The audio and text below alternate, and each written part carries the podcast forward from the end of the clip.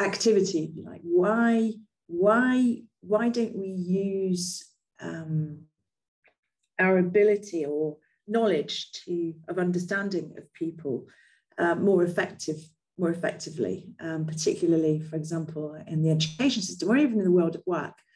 We have a veneer that there are lots of things going on underneath the, the surface. You know, what we see is actually not ever the real the reality for, for individuals. And, and sometimes these traumas and life experiences um, do have a significant impact on us going forward.